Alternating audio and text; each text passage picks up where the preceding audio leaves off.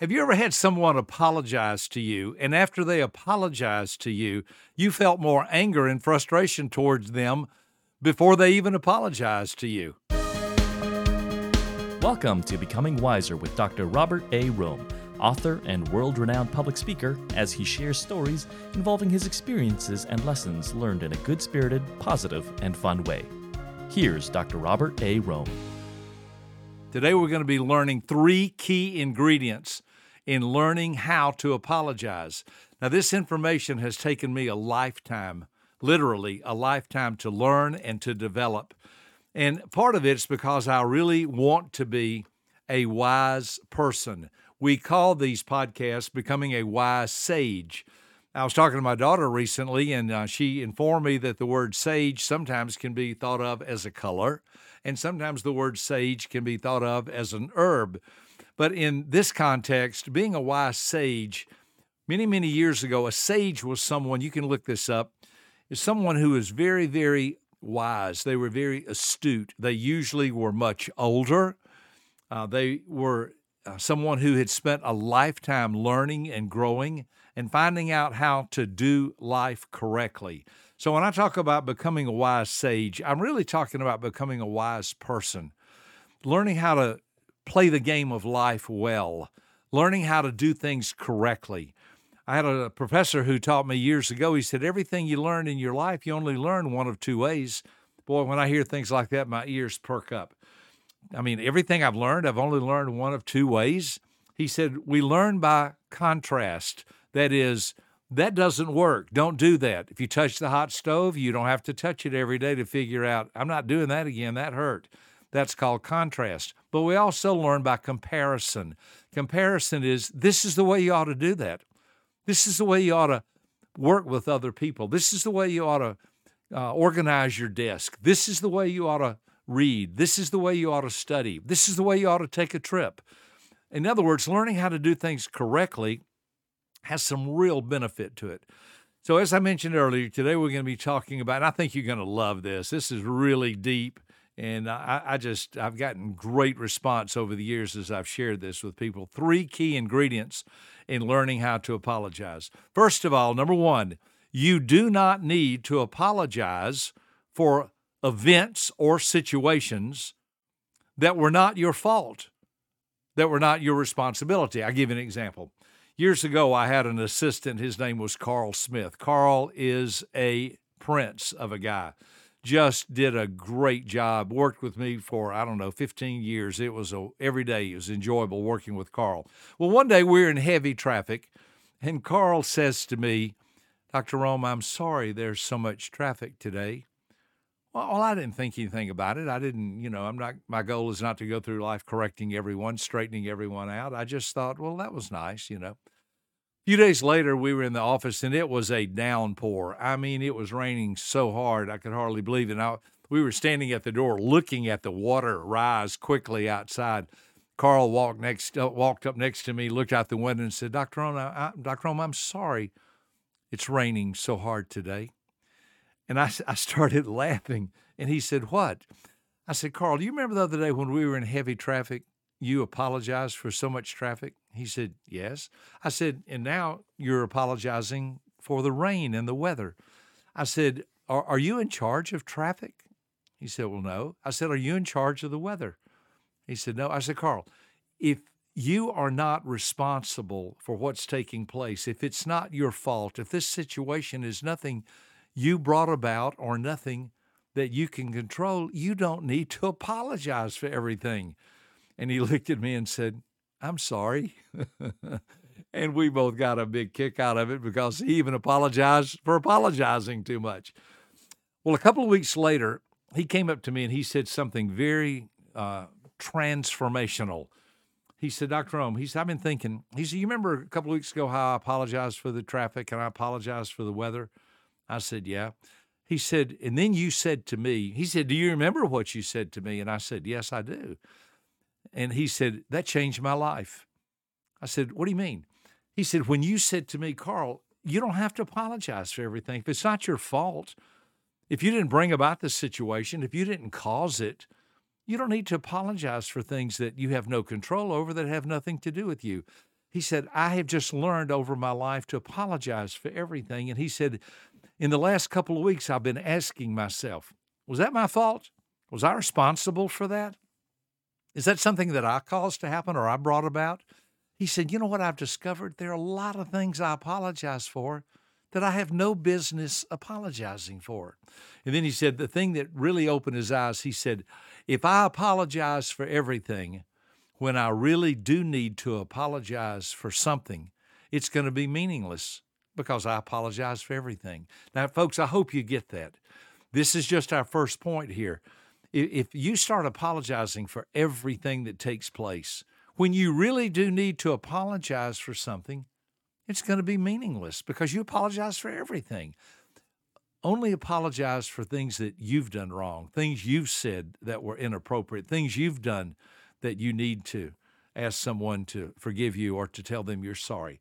So if it doesn't have anything to do with you, if it's thundering and lightning outside, uh, or if it's bad weather or heavy traffic, that's not your fault. Uh, you might, if you're with children or with someone, you might could say things like, "Now, don't be afraid," or "We'll get through this," or "Everything's going to be okay." Just learn to save your apologies for when you really need to give them. They'll be much more meaningful, and people will imp- appreciate them and will receive them so much more. Number two, the second thing, and this is really, I mean, you just are not going to believe what you're about to hear, but get ready. The second point is how to apologize. You say, what do you mean how to apologize? Well, just keep listening.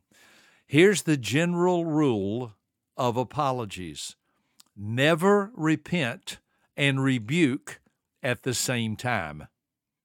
I'll explain what I mean. Never repent I'm sorry. I shouldn't have done that. That was my fault. Please forgive me. And rebuke.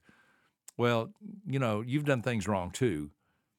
And you're not perfect yourself at the same time. If you're apologizing, then apologize and keep your finger pointed at yourself. I'll give you an example. Here's a correct apology. Wow, I should never have done that. That was very unkind of me. Wow, I should not have said that. Wow, what I did, I have come to see I was wrong. And and it was my fault. I'm not blaming anybody. It was me. I was the one who did that. I those words came out of my mouth. That behavior came from my body, my environment that I created that that behavior in my environment. That was my fault. I've, I've, I, I should never have done that. See, everything I said points at me. Here's how you mess up an apology. Wow, I am really sorry about what happened. But, you know, I know you understand because you've made mistakes yourself too. See what I just did? I repented and rebuked at the same time. It does not work. It makes the person you're apologizing to feel slighted.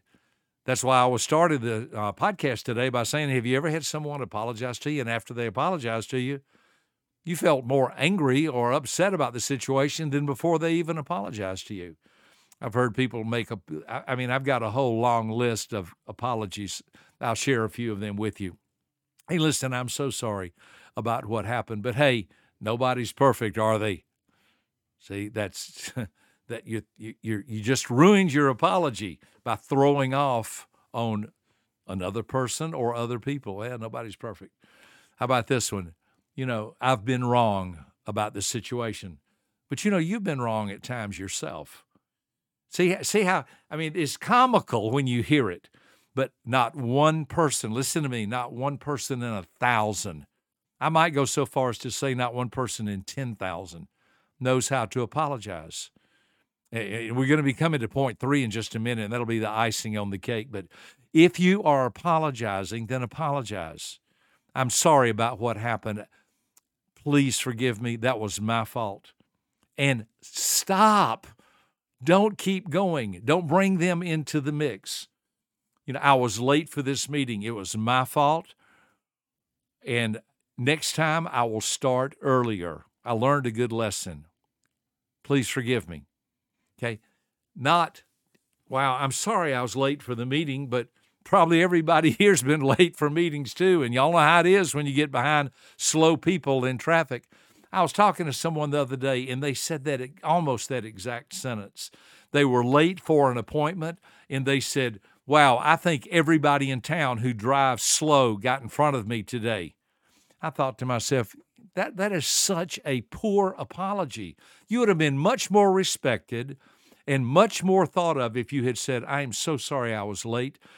I started, I left my house too late this morning. I now see I'm going to have to allow for traffic and leave earlier in the future. That was my fault. Please forgive me. I learned a good lesson. I hope you can find it in your heart to forgive me. See the difference? You've got to practice this stuff. I'm so focused when I apologize to keep my finger pointed in my face.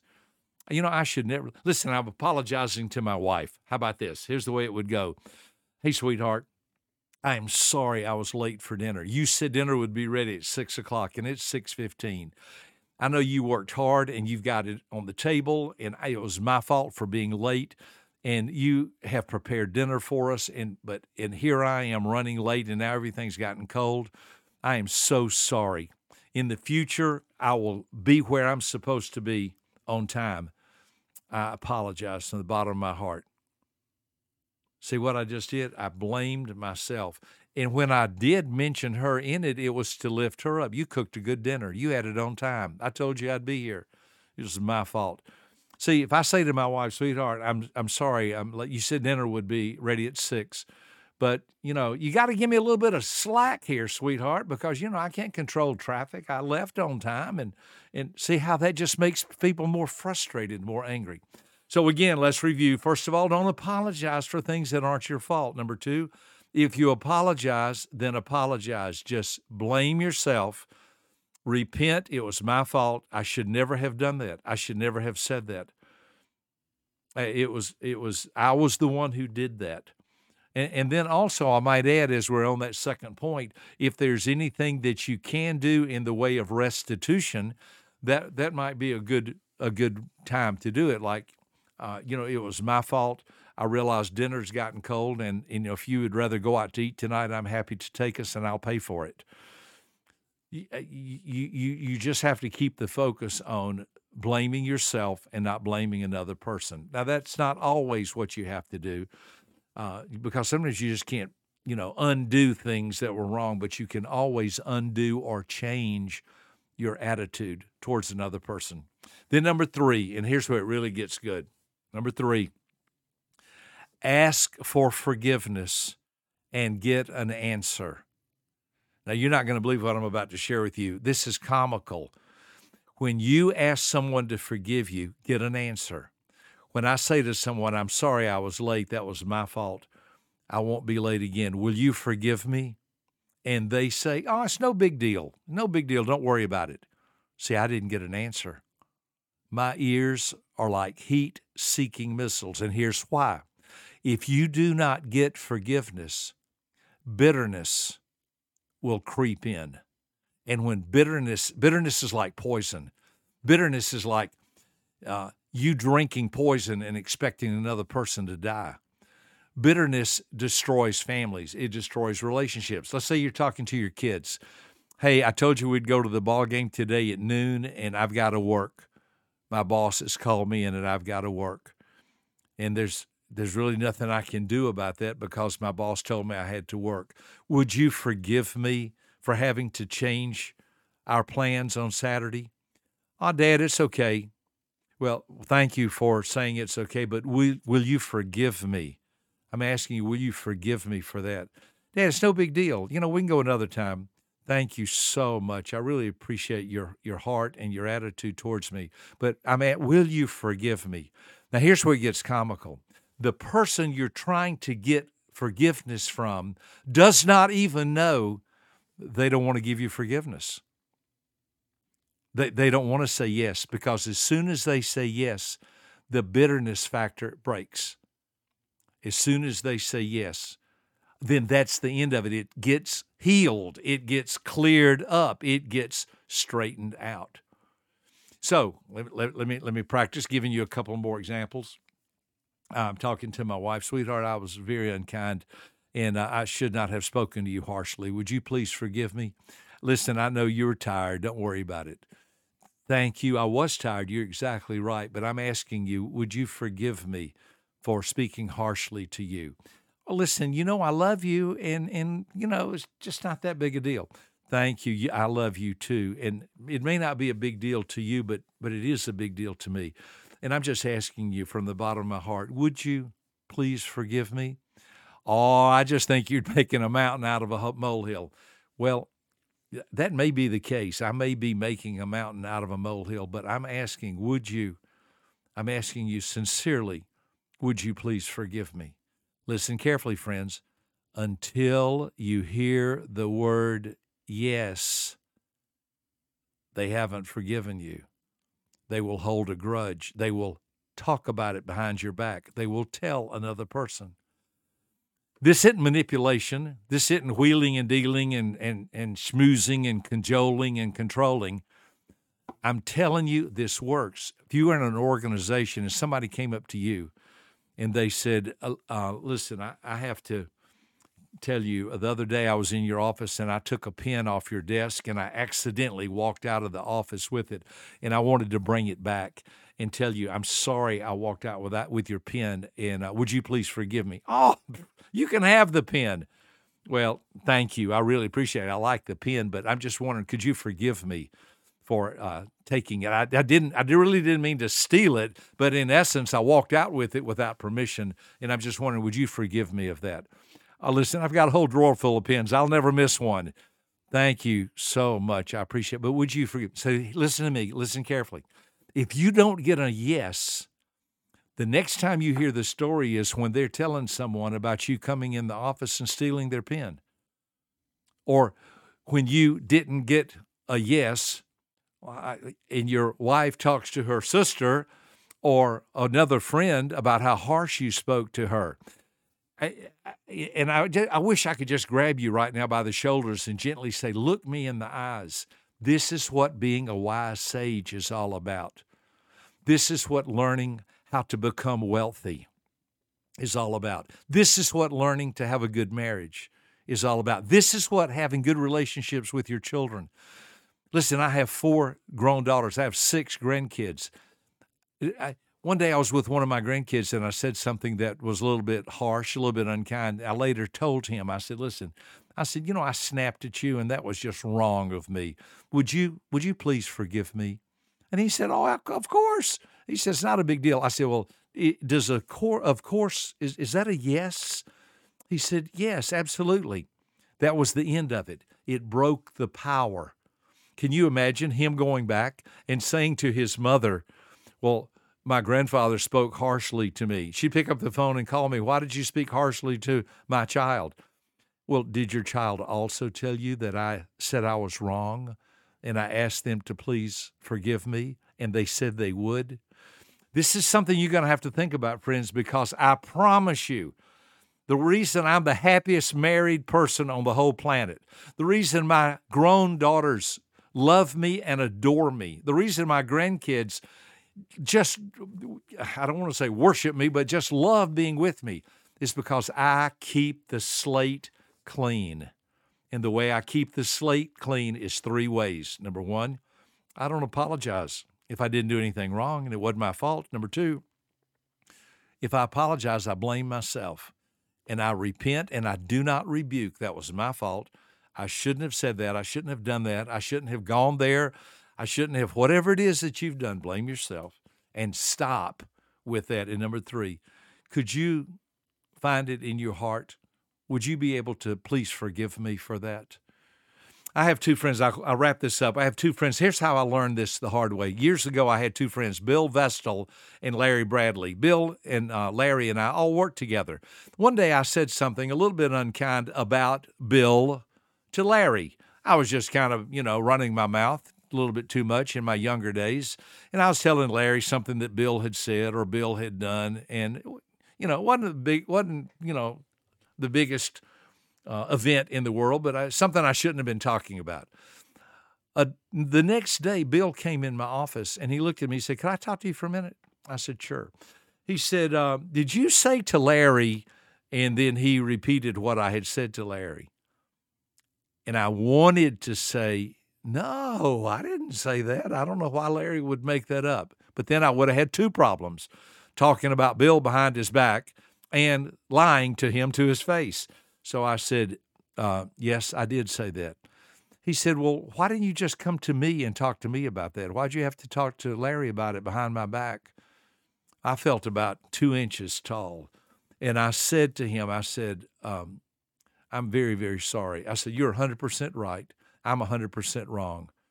And I said, I, I shouldn't have said that. And I said, Would you, could you find it in your heart to please forgive me? He said, Sure. I said, I've learned a good lesson. I will not ever speak about you behind your back again, unless it's something good that I'm telling someone that you did something good. We both laughed. He walked out of my office. Can I tell you something? That ended it. There was no more bitterness. There was no more uh, backbiting. There was no more off at the cooler, everybody talking about someone. This is powerful stuff.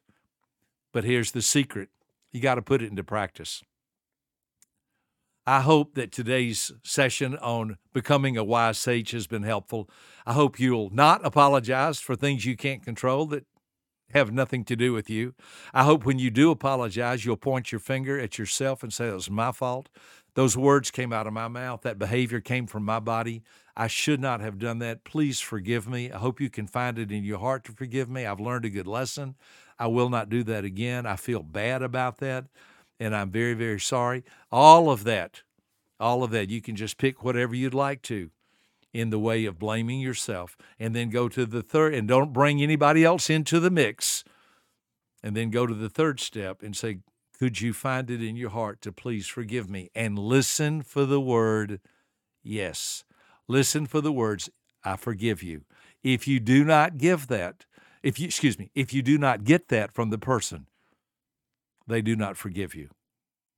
Well, don't worry about it, or we all make mistakes, or, well, it could have happened to anybody. No, they subconsciously are holding on to what you did to them to use it against you later. And you're the only one that can break that cycle because you're the one that made the mistake. You're the one that erred.